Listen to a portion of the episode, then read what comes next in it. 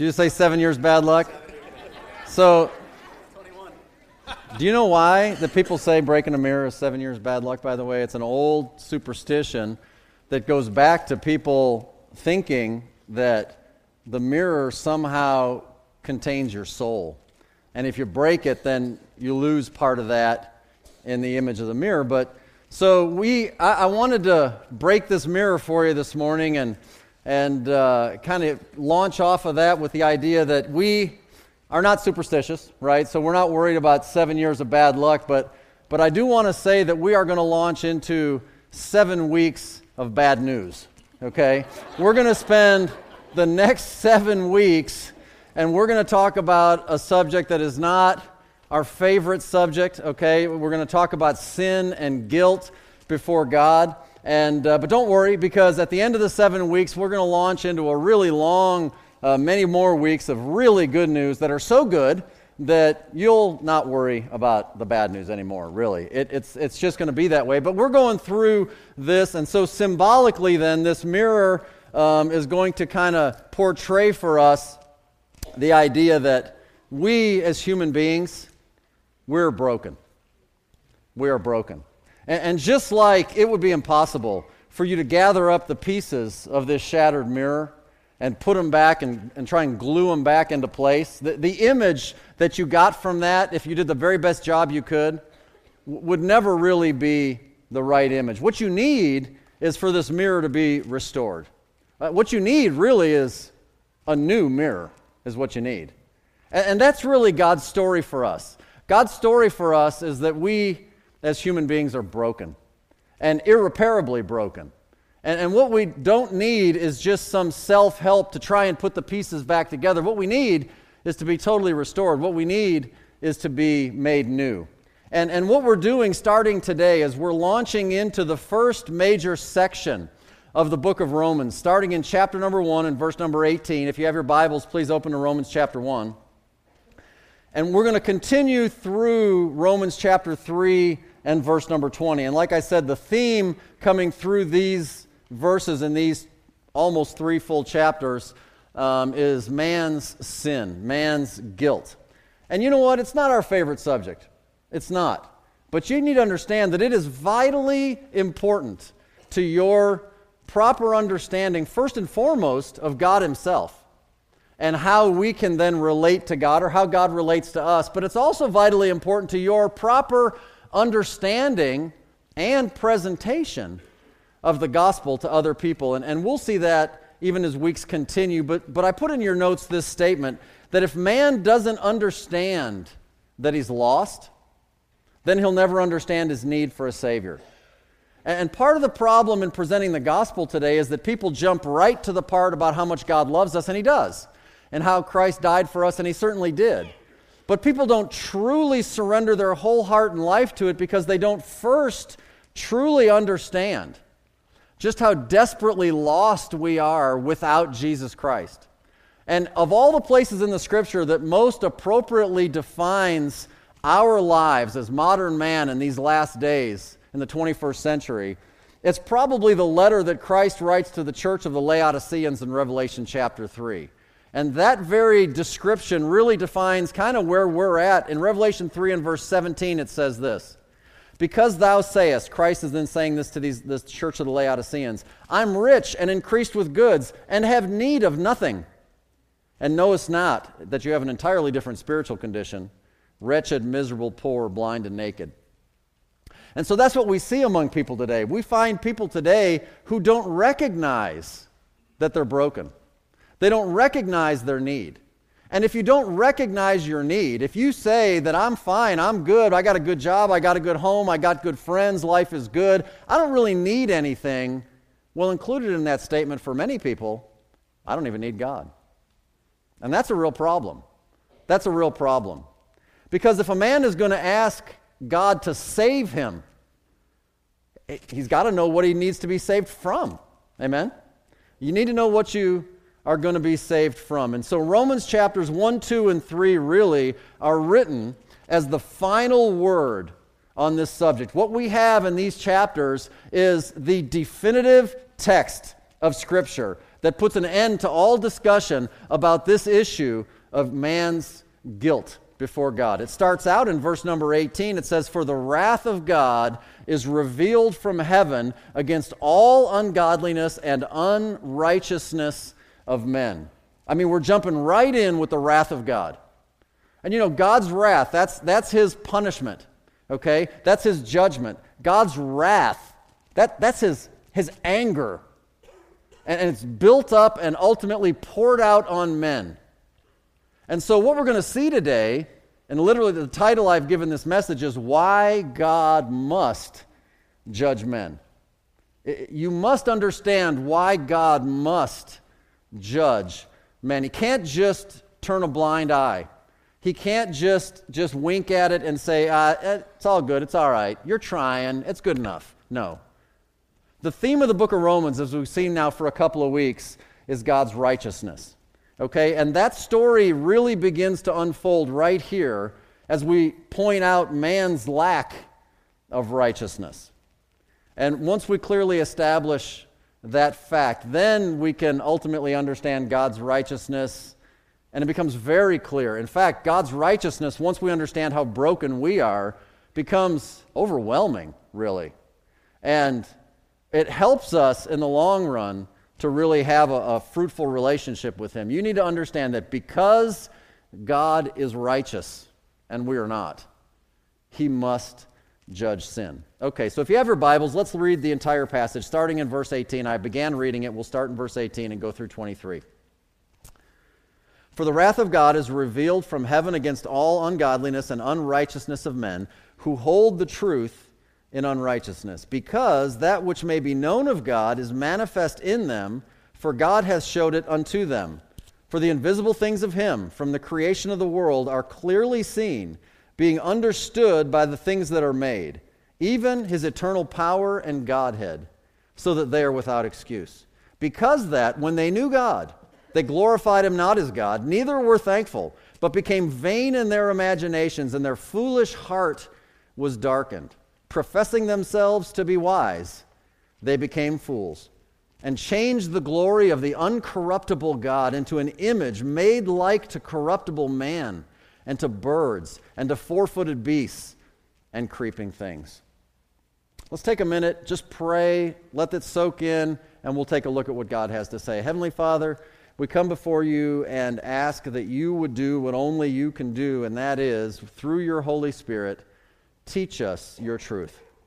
We are gathered here this morning. I'm thankful for each and every one that has taken the time this morning to get out of their homes, to drive through the weather, to come here to church, and to learn something. Lord, you have brought us here on purpose. I pray that you would speak to our hearts. Thank you, Lord, for the time of refreshing in worship. I know you are in our midst. I know you desire to communicate. This word is powerful. Please, God, speak to us and change us, we pray in Jesus' name. Amen. Okay, there's two main things we're going to look at. And the very first thing is very simple. Again, we're going to take the first three verses, 18, 19, and 20, and we're going to look at the first subject, and that is this it's the general revelation. There's a general revelation that God gives, and we're going to see that as we walk through this. Verse 18 For the wrath of God is revealed from heaven against all ungodliness and unrighteousness of men, goes on and says, Who hold the truth in unrighteousness. I want you to get that phrase, who hold the truth. There's a reason why in this church we read the old King James Version of the Bible. If you happen to be reading a different version, that's fine. You're very welcome to be here. But we choose to read this version of the Bible because we really believe it is the most accurate. And the word hold the truth, you'll find will appear only in a King James Bible. If you're reading any other version of the Bible in English, you probably have a word that is something like suppress the truth or some form thereof. And what I would say to you is that the word suppress does not communicate the same thing as the word to hold. And the idea is this because what man is not doing, God is trying to tell us, what man is not doing is trying to push the truth down and to keep it away. Man has the truth. He holds it. He actually has it. And only this English Bible will make that clear to you. Now, I don't say that as a Bible version argument, but just to point out a point that God is trying to make known. We already have the truth. We hold the truth. The problem is we hold it in unrighteousness. We hold it in unrighteousness. And that's an important thing. You might respond and think, well, I don't know about that. I mean, not everybody has the truth. I mean, there's a lot of pagan people all over the world who have never heard, they don't really know. And, and that's kind of why we do missions, right? We talk about missions all the time. And I would say, well, yeah, sort of. Um, you might say, well, wait a minute. If God's wrath is poured out on men who hold the truth, then it's only the people who have already received it that the wrath is actually going to be poured out on, right? And I would say, yes. However, let's continue down the text because what we'll find is, is that every man holds the truth. There's not some who could actually claim innocence that they don't. Verse 18, if you'll notice, doesn't end with a period, it ends with a semicolon. The sentence continues in verse 19 with the word because. Because that which may be known of God, notice, is manifest in them. For God Himself hath showed it unto them. It's God's job to reveal His truth to man. It's not our job. I am not absolving you of responsibility to talk about the Lord. That's an entirely different issue. But God Himself absolutely controls the fact that there will be a general revelation of His very presence made manifest to every breathing human being ever. And that's literally what we're going to see. In fact, if you were to look in John chapter 1, the Gospel of John, chapter 1 and verse number 9, the very same thought is, is speaking of the Lord Jesus Christ and his first coming to this earth. It says, That was the true light, capital L, Jesus Christ is the subject. That was the true light, notice, which lighteth every man that cometh into the world. No exceptions. None. Every single human being that has ever breathed free air has been enlightened to some level that there is a God. Regardless of where you were born, regardless of your religious background, regardless of your geography, regardless of your socioeconomic level, regardless of any of those things, it is ultimately God's job to make sure that that light gets to every man. So you may say, okay, how does he do that? That'd be a great question. He obviously goes on and explains exactly how he does that. Verse number 20. For the invisible things of him from the creation of the world are clearly seen, being understood by the things that are made, even his eternal power and Godhead, so that they are without excuse. Before we kind of jump into this verse, and this is an awesome verse of Scripture, we're going to have some fun, okay? I want you to understand something. Before we get into any of this, what God is trying to communicate to us through verse number 20 concludes with the statement, so they are without excuse. It concludes with the statement, whatever it is that God is doing to reveal himself is enough to prove that we are guilty. We are without excuse before God. There is no man that has ever lived or will ever live that could rightly stand before a holy, righteous God and say, I didn't even know about you. You can't judge. I don't even know the truth. I didn't even know anything about it. Nobody, ever, without excuse. Okay, so what is that all about? Well, if you were to study theology, okay, and you took more time and got into a theological course of study and, and got into some stuff, you would find that in the area of revelation, okay, what you would, what you would find is there are two categories of revelation. Okay, one is general revelation, and the other is specific revelation. Sometimes specific revelation is referred to as special revelation. And, and, and the way we define them is this God generally reveals himself through nature. And that's what we're going to look at today. God generally reveals his existence through nature. Uh, when we get to chapter number two, there is another element of God's general revelation, and it's the, the conscience that is inside of man. Okay, we'll save that for chapter two. But God generally reveals his existence to everybody who's ever lived and breathed through nature, and that's what we'll see today.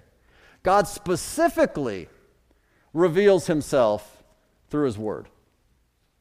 He specifically reveals the details of his plan and everything that you need to know for eternity in this book right here. And so that's the general revelation versus the specific or the special revelation. So, the general revelation of God is what we see talked about in verse number 20. It is that the invisible things of Him, spiritual things, things that are not physically visible, are clearly seen. Well, if you're just reading the Bible, that ought to get your attention. That sounds like an apparent contradiction. Invisible things, clearly seen, how's that possible? Well, we're talking about seeing the spiritual, seeing things that our physical eyes can't see. How is that done? It says being understood by the things that are made. So there's going to be a level of understanding, and the level of understanding is going to come through God's physical creation, through nature. The, the very creation of God, it is the work of His fingers. The very creation of God is going to communicate to us an understanding that we then are going to be able to make the parallels to spiritual truth. And we'll see that. Even his eternal power and Godhead. And we'll look at that before we're done, too. So let's start with this creation declares God's existence. I mean, nature itself screams it out. God created everything, and it's created to manifest His very presence. Psalm chapter 19, first five verses. Have you ever noticed this? The heavens declare the glory of God, and the firmament showeth his handiwork. Day unto day uttereth speech, and night unto night showeth knowledge. There is no speech nor language where their voice is not heard. Their line is gone out through all the earth, their words to the end of the world. Do, do you see? God is. Tr- look at the words declare, speech, language voice, words. He's hammering that thing. He's absolutely screaming out. God is trying to communicate with us. And He is communicating with us through His very creation the heavens, the firmament, the days, the nights. And literally, as we're going to see in some detail, the very essence of everything God has created is a manifestation of his person. It's a manifestation of who he is. If you have, let me tell you something, if you have never seen this before, you're going to be, you're going to leave here today thinking, I'm glad I came to church today.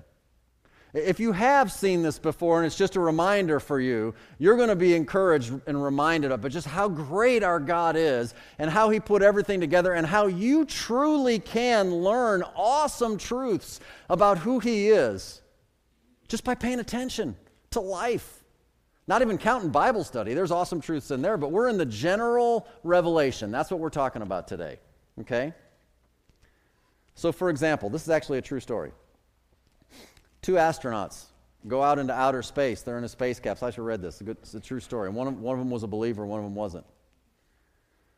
And the guy who was an atheist, they're in the space capsule and they look out the little portal and, and they can see just the, the, the firmament and the heavens and the stars and the planets and just the amazing view that they would get. And one astronaut turns to the other and he says, I can see everything from up here and I don't see God. And the other guy said, Really? I see him everywhere. And, and it's the, that's the mindset. It's the mindset God has got his imprint everywhere. So let's look at a few of those things. Let's talk about the sun.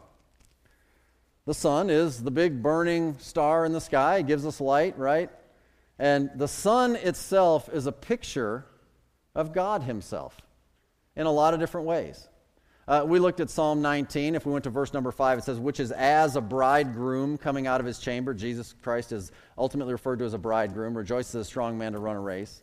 In Malachi chapter 4 and verse number 2, speaking of the Lord Jesus Christ and his second coming in glory to establish his kingdom, it says, the Sun of Righteousness, and it's written S U N, not S O N. The Sun, S U N of righteousness, will arise with healing in his wings. That's the second coming of Jesus Christ. So the sun will rise. That's like the dawn of the day. Well, in the Bible, the day is the day of the Lord. And we've studied that here in, in some detail. The day of the Lord will be a 1,000 year long day because the day with the Lord is a 1,000 years, and a 1,000 years is as a day. And when Jesus Christ returns to this planet, it will be the dawn of a new day, the day of the Lord. And the Sun, S U N, of righteousness will arise with healing in his wings. The sun is compared to God himself. And even if you just looked at the physical makeup, the sun gives off three kinds of rays. There are light rays that go out, there are heat rays that go out, and there are what are called actinic, or you could say X rays, the strongest, most powerful, and they represent the three persons of the Trinity. Because the light is the thing that allows us to see things physically, and Jesus Christ is the visible form. He is the bodily form of what otherwise would be a spirit, an invisible God. The heat is a picture of the Holy Spirit of God who lives inside of you that you have never seen physically, but you can feel his presence like you can feel the warmth of the heat of the sun. And God the Father is pictured by those actinic rays that you can neither feel, neither can you see, but they're the most powerful of all. And we look at the pictures of the sunrise and the sunset, and when the sun sets in the west, if it's a clear day, the, the, the color is blood red. And that's picture of Christ dying on the cross for you and shedding his blood so that you could have eternal life. It says in Psalm 19 and verse 2, we looked at it, doesn't it say, day unto day utters speech, night unto night? So every day, every night, every day, every night, every day, every night, he's trying to communicate something to you. It sets in the west blood red. It rises the next morning in the east, again, blood red. You go to Isaiah chapter 63, and it talks about how when Jesus Christ comes again, he'll have his garments dipped in blood. He comes from Bozrah, and, and, that's, and, and it's a picture of his second coming. It's a picture of his second coming, where his garments, where he comes in Armageddon and he slaughters the unbelievers, and, and the blood is up to the horses' bridles, and, and it's a picture we get from Revelation. And when the sun rises, the Sun of Righteousness arises with healing of his wings. That's the dawn of the new day. That's the second coming of the Lord Jesus Christ. 2 Peter chapter 1 and verse 19 says this, "We have also a more sure word of prophecy, whereunto you do well that you take heed, as a light that shineth in a dark place until the day dawn." That's that millennial day. "And the day star arise in your hearts." The day star that's the sun, S U N, the burning star in the sky that brings us the day. The day star, that's Jesus Christ. When the day star arises in your heart, that's the rapture of the church. that's the church rising. That's us being called out. That's what he's trying to communicate to us. That's how we put it together. It's a picture, it's, it's the firmament declaring God's glory. It's the heavens. Let's talk about the moon. If the sun is a picture of God, the moon is a picture of the church. Because the moon is an interesting thing.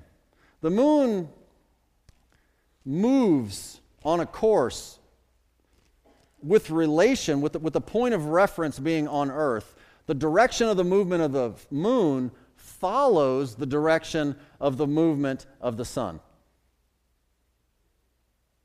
The direction of the movement of the moon follows the direction of the movement of the sun. In other words, the church follows the Lord and moves in opposition to the movement of this planet. In other words, the church following the Lord will naturally, therefore, move in direction in opposition to the rotation or the movement of this world and this world system.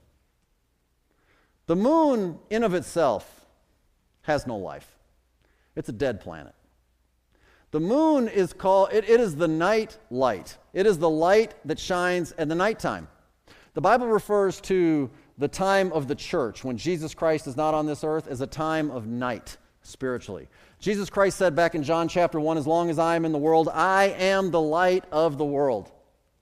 Physically, he is not here anymore. We are here, and we are the lesser light. We are the moon. What does the moon do? The moon has no light of its own, it merely reflects the light of the sun. You know what your life is supposed to be? You're supposed to be like the moon. You don't have any light of your own to shed to anybody, and if you did, it wouldn't be worth anything. It would be a black light. I don't know. But our, our job is to reflect the light of the Lord Jesus Christ in this dark and dying world. You ever, you ever see that big, you know, shine, shine on harvest moon? You get that big old full moon in the sky on a clear night and it's beautiful. It looks awesome. It's defined. It looks cool. It's beautiful from a distance. Then you get out one of them powerful telescopes and you focus in on the moon really close. And when you get a really close up view of it, it's not so beautiful anymore, is it? I mean, it's full of dirt and dust and craters and pockmarks and all this stuff, and it's just kind of nasty up close. Kind of like the church. From a distance, Christian, you know, we look pretty good, man. I mean, if, especially if we're if we're reflecting some of the light of the Lord Jesus Christ, I mean, we look okay. But you get close up to some of our lives, all of our lives, by the way, and what you're going to find is scars and wounds and, and problems and hurts and things that have gone in every one of our lives. And all God's trying to do is just teach us a lesson. That's all. He's just trying to talk to us, man. He's just communicating. He's just communicating.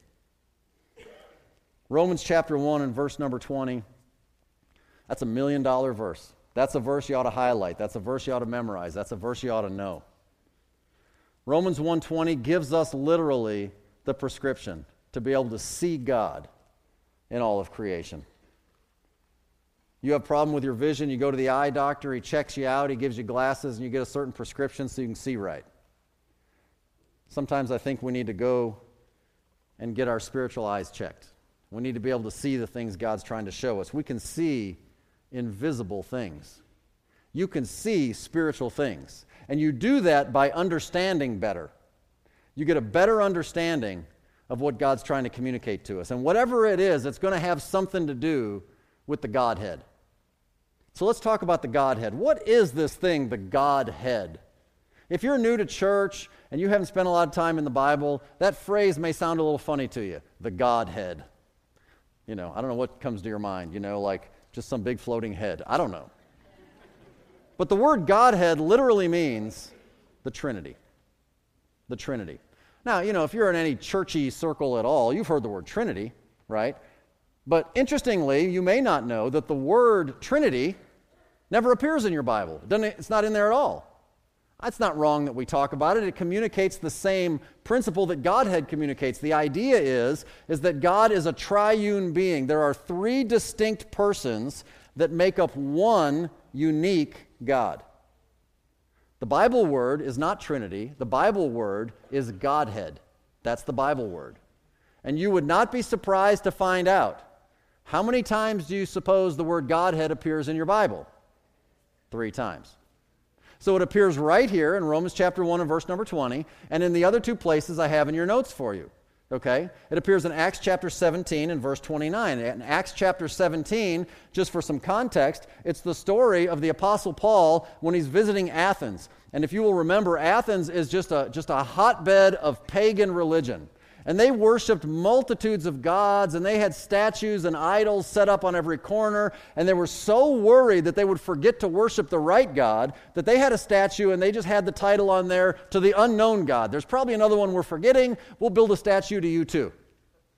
And Paul gets up there and he preaches Jesus, okay, to clarify to them who the one and only real God really is. And in verse 29 of Acts 17, Paul says, For as much then as we are the offspring of God, we ought not to think that the Godhead is like unto gold or silver or stone graven by art and man's device. There is a real God, and He is spiritual. He is not graven, He is not this statue that you have formed. He is the real God, and He is three in one. The other place that we find it in the scripture is in the book of Colossians, in chapter number 2 and verse number 9. Again, speaking of the Lord Jesus Christ, it says, For in him dwelleth, notice, all the fullness of the Godhead bodily. Again, if we look at those three forms of rays that come out of the sun, the light rays like the Lord Jesus Christ, Jesus Christ is the bodily form of God. God never appears to anybody physically except in Jesus. Jesus Christ is the only physical manifestation God has ever or will ever have. God is a spirit. They that worship him must worship him in spirit and in truth. If God is ever going to have a visible form, it's Jesus. He is the bodily form of the entire Trinity. All the fullness of all the Godhead, bodily, is Jesus Christ. That's the definition of what Godhead is. He's a Trinity, He's three in one. Sometimes that's hard to understand, sometimes that's hard to explain. But we accept it. That's what He says, that's how He reveals Himself. So God is the creator, He's the author of life. When He began to create, He created everything out of nothing. I'm to say that again. That's worth saying again.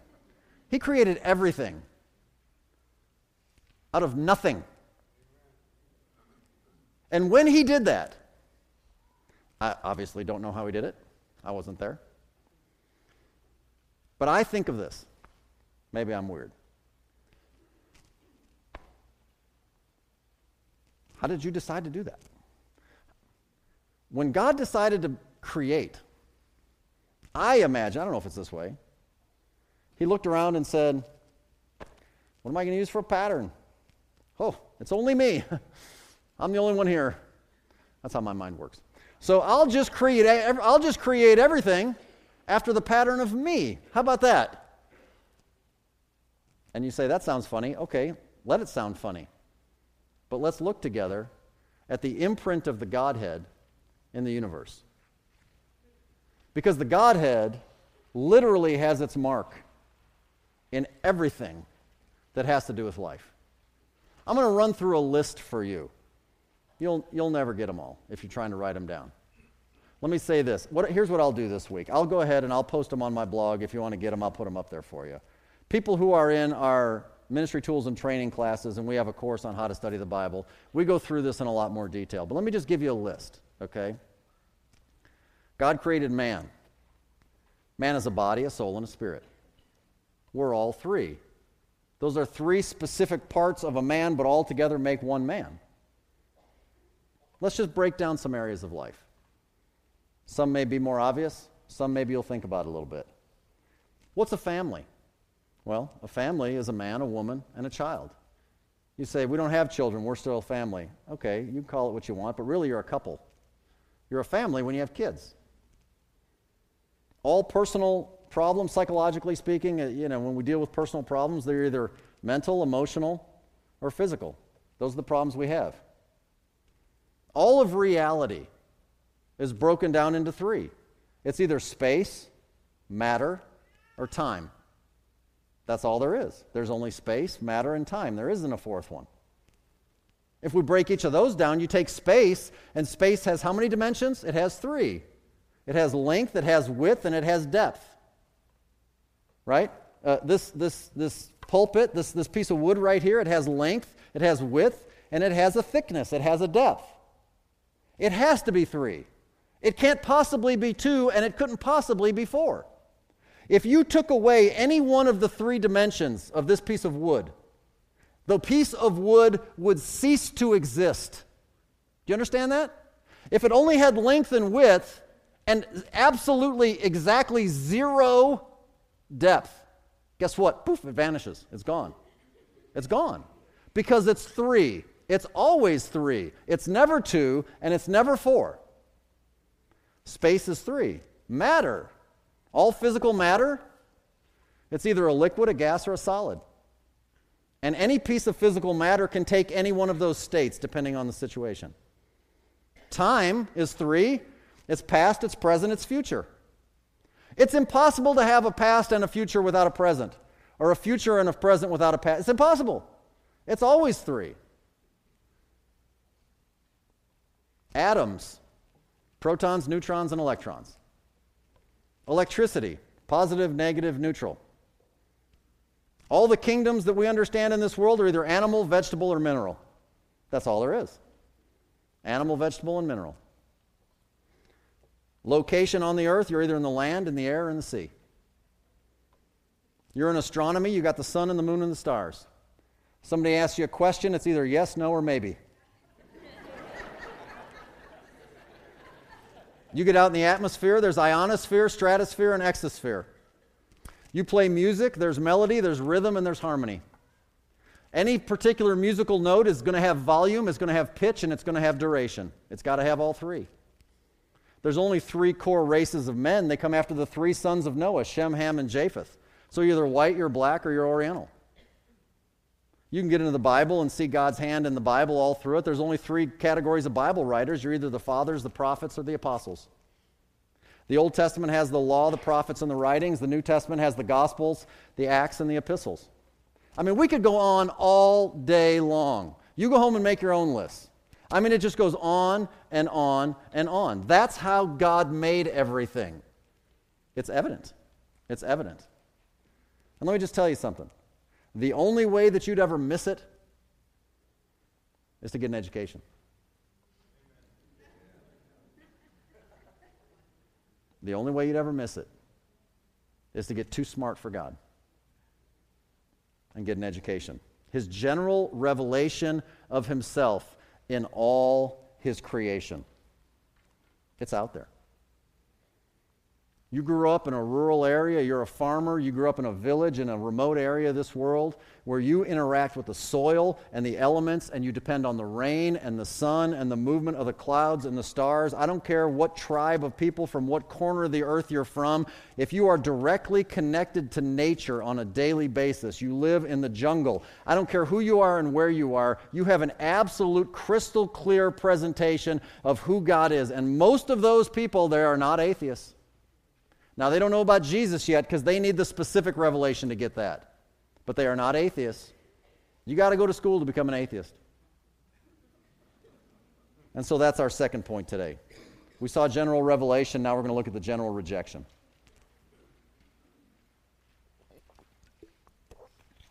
Verses 21 through 23. Listen, don't be deceived. Man willfully rejects God every single day. And there are no innocent men when it comes to their dealing with God. Again, verse 20 ends with, So they are without excuse. They are without excuse. And again, that sentence doesn't end there either. Because it goes on with verse 21 that it also begins with, Because. Why are they without excuse? Because that when they knew God, which by the way, every man knows God in the sense that they know he exists. And that's the context.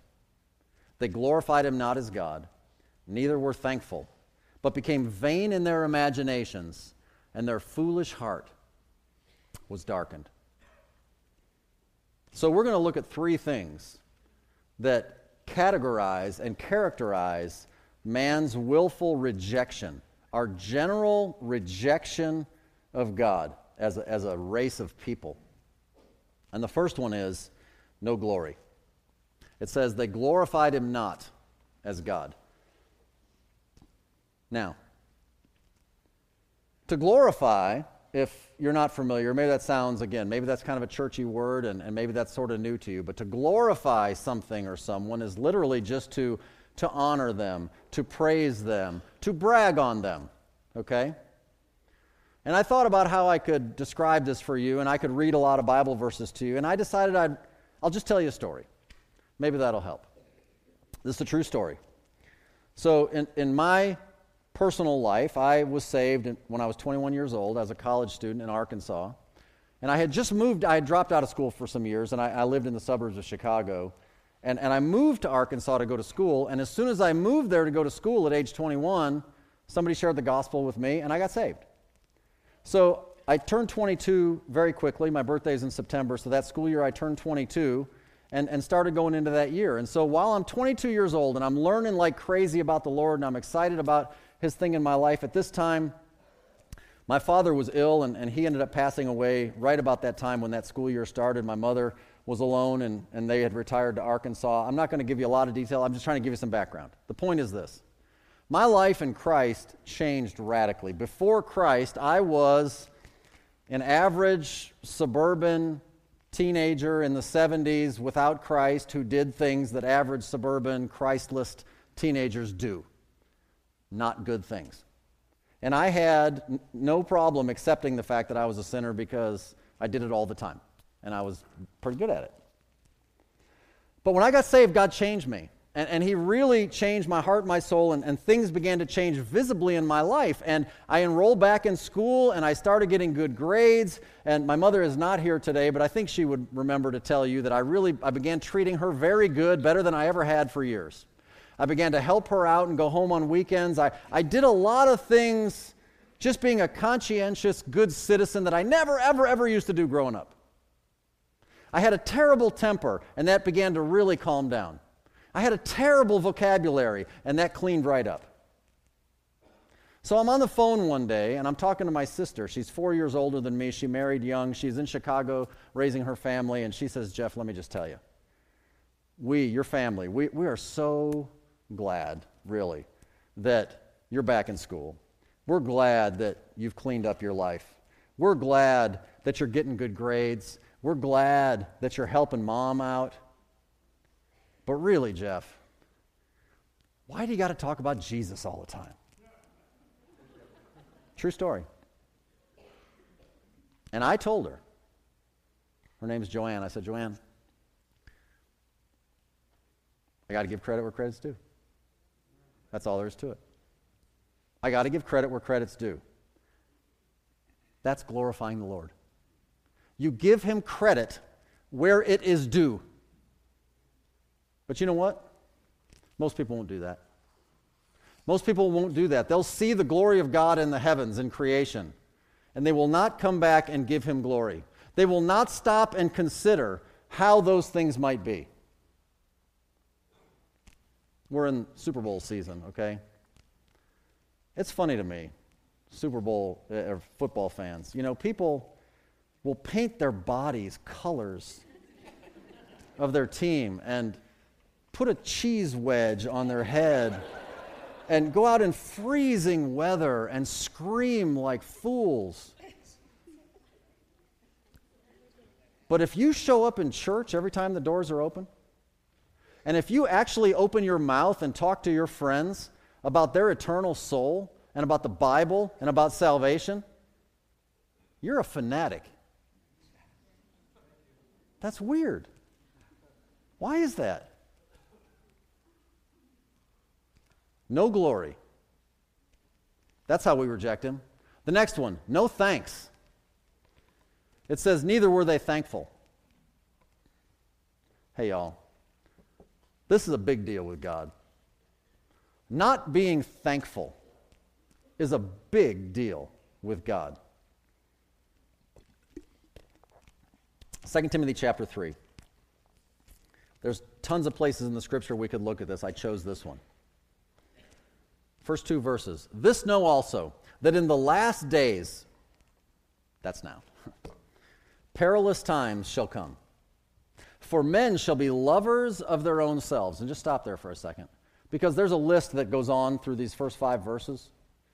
And if we could summarize them in just one statement, that's the statement lovers of our own selves which is manifest by all these other things coming down the list covetous, boasters, proud, blasphemers, disobedient to parents, unthankful, unholy.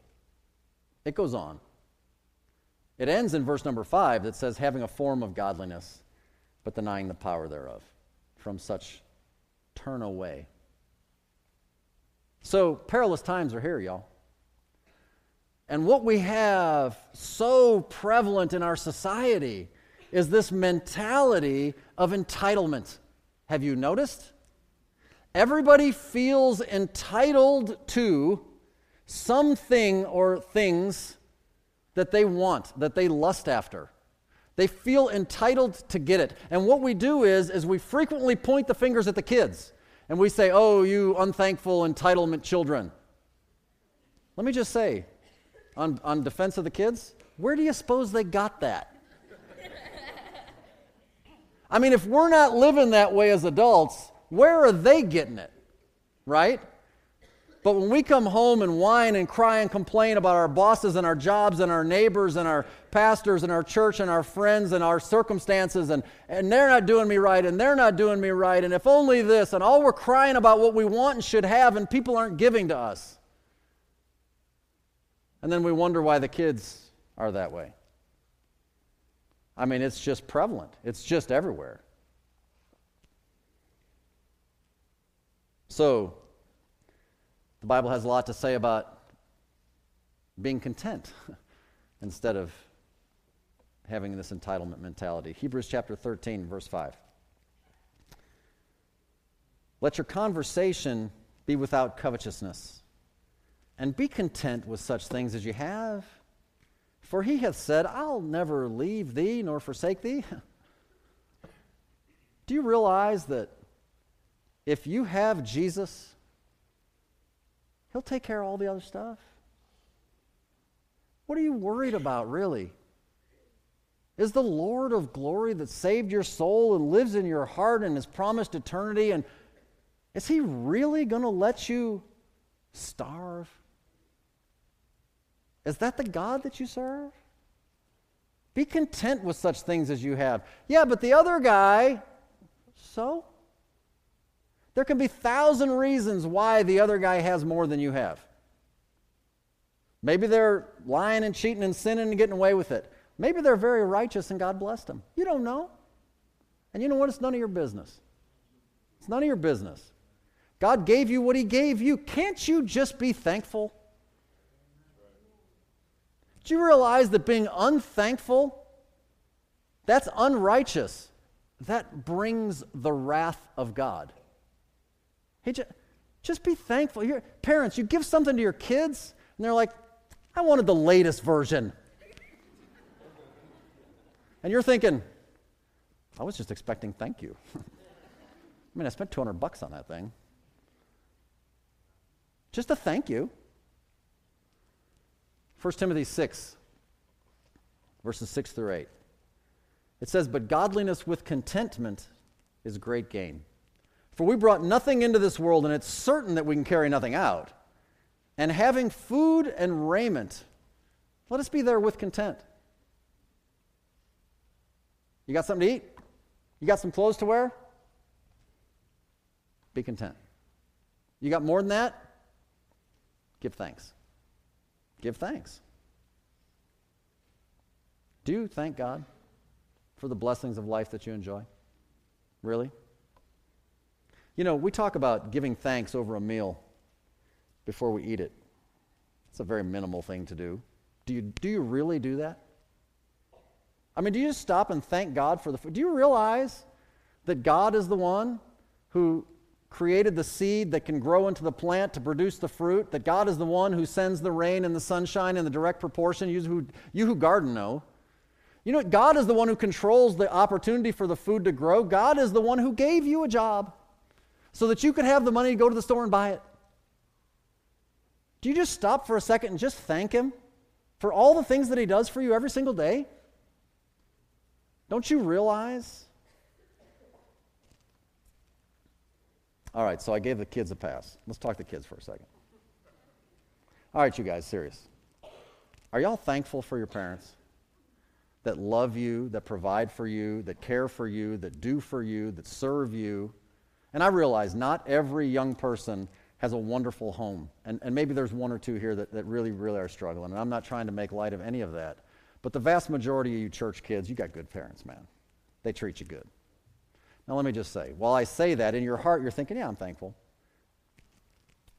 Do you ever say it? I mean, really, when's the last time you just walked up to your folks and just said, thank you? I know you do a lot for me, and I don't say it enough. Do you know what your parents would do for you if you would just say thank you a little more often? Now, the, the adults are all laughing. Uh, we're going to shift back. Y'all, do y'all realize what your God would do if you would just say thank you once in a while? Do you realize that the, the heart of a father melts when their child just loves them enough to say thank you? He knows we couldn't pay him back. Just wants us to be thankful. But it says, the wrath of God is revealed from heaven against all ungodliness and unrighteousness. No thanks is in that category. Thirdly, no sense. No sense. No, how about nonsense? Foolishness. men that justify themselves. It says they became vain in their imaginations, and their foolish heart was darkened. I didn't have the time to give this to you in today's Bible study, but if you take the time and want to run some references on the word imagination in the Bible, bad. the imagination of man's heart is evil continually. and when you have time to just sit around and let your mind wander and imagine, they become vain imaginations. You start thinking things you just ought not think. The word vain literally just means empty, useless, worthless, having no substance, value, or importance. You can imagine a lot of things, they're just not valuable, they're not important. It goes on in verse number 22, describing these people, and it says, professing themselves to be wise, became as fools. So these people profess something. They profess that they're wise. Let's make this real simple. What do you call a person who professes something? A professor. Is God trying to talk to us? How many people have been in college, currently or have been? Lots of us. Thank God for opportunity to have an education. The guys that teach the classes typically are called professors. And what you're going to find typically in colleges across this country and this world are people who profess themselves to be wise, but in light of the revelation of God, have become fools. I'm not saying they don't know engineering to teach you engineering, they don't know science to teach you science. They don't know God. They don't know God. And, and I have a daughter in college, and I have warned her and warned her to be careful because professors do what they do. and she just needs to be aware of that, and that's okay. But you need to be aware of that. And so what you have is really, if you just look at society today, modern man truly today worships three things, in my opinion, above all else sex, money, and education. Education is a God of this world. It just is. And people will malign you for loving Jesus. People will call you ignorant for loving Jesus. And God saw it all coming, and He warned us about it right from the very beginning. You know what the primary religion of most university professors is, don't you? It's evolution. It's evolution. Verse number 23 and changed the glory of the uncorruptible God into an image made like to corruptible man and to birds and to four footed beasts and creeping things. They changed, or, or might I say, exchanged the glory that's due to God for man and animals. The origin of where we come, the glory that it's due, giving to anything else other than God. Do you notice the list? Man, birds, four footed beasts, creeping things. It's kind of like reverse evolution, isn't it? It gives rise to humanism. Greek philosopher once said, Man is the measure of all things. It give, gives rise to all this movement of human rights and civil rights and children's rights and animal rights, and everybody has rights except God. And there's something messed up about that. It's vain. It's empty, it's worthless. The theory of evolution. This is deep. Y'all ready with your pencils? It's a theory.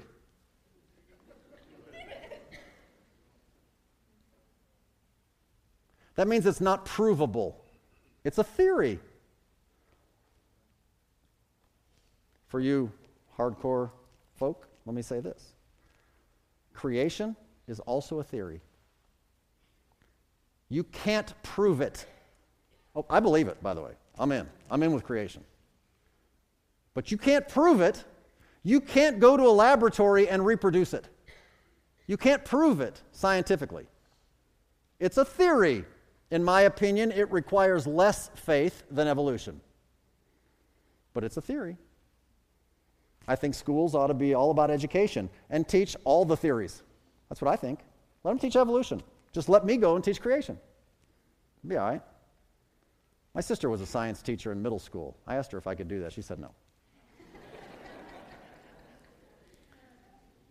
the theory of evolution, y'all, whether you realize it or not, worldwide, worldwide, has been the excuse, the justification that wicked men have used to kill God. Anybody ever heard of the German philosopher Nietzsche? God is dead and we have killed him. That was kind of his main deal. I used to have a t shirt that quoted Nietzsche, God is dead, and said Nietzsche. And then right underneath it, it said, Nietzsche is dead, God. well, there you go. Wish I still had that. So, Charles Darwin writes his famous thesis that we refer to as the origin of the species in 1859, and the real title I put in your notes because I want you to have it. The full title of that report was called On the Origin of Species by Means of Natural Selection or the Preservation of Favored Races in the Struggle for Life. Did you know that? Did you know that Darwin's study, that, that, that that's a racist document? But people promote it like it's, real, like it's actual fact. They teach it in schools like it's fact. Do you know that that's what Hitler used to justify exterminating 6,000 Jews? What spiritual force was behind that, do you suppose? Communism, fascism, all heavily promote Darwin to the exclusion of God and slaughtered people as a result of it. There's a preacher I heard say this You're either going to go back to the Bible or you're going to go back to the jungle. There's only two choices. So I got a story. I knew this would be a tough day to get everything in, but let me tell you the story. So obviously, I lived in Albania for 14 years, former communist nation, but not just communist, the only communist nation in, in the modern era that, well, communist nation, that was officially declared in their constitution legally to be atheist. God, they literally said in so many words, God, you are not welcome here. And they tore down all the churches and the mosques and everything. They didn't allow any religious literature. Your family was heavily persecuted if the word God came out of your lips. Okay, it was, it was the darkest black hole of communistic atheism, worse than Russia and Bulgaria and Czechoslovakia and Poland and any of them. Okay? So, when I got to Albania, it's interesting because one of the things I noticed is that the country truly was devoid of lush nature. The mountains were just bare, stuff didn't grow. And I thought that's weird. And so I took a trip one time back when the, uh, some of you remember in 1999 when we had the, the United Nations bombed Kosovo, and that's our northern neighbor, and they're ethnic Albanians, and we made a trip up to Kosovo during that time. And I came to the border crossing at Kosovo. So I'm at the northern part of Albania, and let's just say right here is the border. And, and you know, the, the, typically the way the countries are drawn, it's, it's a mountain. You cross a mountain. This side is this country, that side is that country. So we're crossing this mountain, and I'm standing at the border, and they're doing the passport thing. And I looked, and, and down the line, and there's, listen, there's no fence. There's no big painted yellow line. I mean, it's just, I'm just at the spot where they said, this is ours, that's yours. The Albania side had like nothing green. It had like thorn bushes and rocks. And here, there was flowers and green stuff. It was pretty. And I'm like, okay, it's the same dirt. but these guys said, God, no thank you. And it's really as though God said, okay, we'll just kind of shut that faucet down. One of the families that we ministered to in Kosovo never did get saved, but nice, nice people. Long story, but they, they tell a story. I was never there, but they tell the story. There is another northern border between Albania and Kosovo in another location where, right near the border of Albania on the Kosovo side, there's a village that belongs to Kosovo. And on the Albania side, there's a mirroring village that belongs to Albania. And they can see each other across the way. On the Kosovo side, the village is known to be, for that region, one of the richest villages of the area. They have a lot of natural resources, things grow. The people in that village live pretty good. On the Albania side, you could throw a football from one to the other. Nothing grows, and it's full of snakes. True story. And they said, We don't have any snakes. They all live there. Who told the snakes to go live there?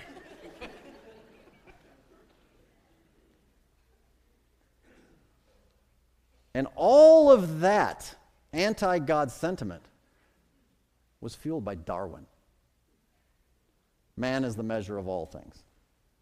And it's a racist document, it's ridiculous. A couple of verses, we'll wrap it up. Proverbs 1 7. The fear of the Lord is the beginning of knowledge, but fools, who are the ones that become fools? The ones that profess themselves to be wise, right? Fools despise wisdom and instruction. 1 Corinthians 1 18 through 20. For the preaching of the cross is to them that perish foolishness, but unto us which are saved it's the power of God. For it is written, I will destroy the wisdom of the wise, I will bring to nothing the understanding of the prudent. Where is the wise? Where is the scribe? Where is the disputer of this world? Hath not God made foolish the wisdom of this world? Same book, chapter 3, verses 18 and 19. Let no man deceive himself. If any man among you seemeth to be wise in this world, let him become a fool, that he may be wise. For the wisdom of this world is foolishness with God, for it is written, He taketh the wise in their own craftiness. Go back to verse 18. For the wrath of God is revealed from heaven against all ungodliness and unrighteousness of men. We hold the truth, we just hold it in unrighteousness. God must judge man. If he doesn't, he's not just, holy, and righteous.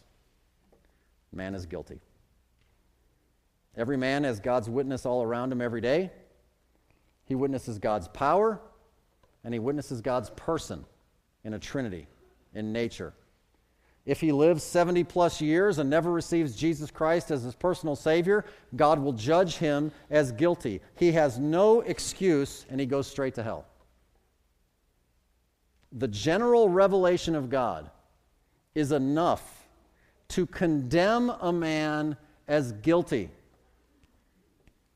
but it's not enough to save his soul for eternity. And you say, What? yes, because God has set it up that he begins with step one general revelation. Here I am. If you will choose to receive that, if you will acknowledge that there must be some God, you don't even have to know who he is or what his name is. You just submit to the fact, wow, there's something bigger out there. Then it is God's job to make sure that you get to hear the specific revelation before you die so that you have a chance. We will get into this in more detail in chapter number two. That's where missions comes to play. We sense God's leading and calling and sending out of people to go to places that we don't fully understand, but God knows. Because in those places, He has already prepared hearts. They just need somebody to show up with the specific revelation and tell them about Jesus Christ. And if you get to be one of the ones who gets to go do that, can I just tell you, it's the coolest job in the world. Because you get to see God do that stuff among peoples who have never had it, but they responded right to the general revelation and they wanted more. and God made sure they got more. So it's a partnership. But you know what? Here in this room today, y'all got all the information, man. You got it all. Jesus Christ came, died on the cross for your sins, was buried, rose again the third day, and offers you the free gift of eternal life. The question is because you're guilty, we're all guilty, will you receive it? That's the question. So that's what I want us to consider right now. Let's pray together.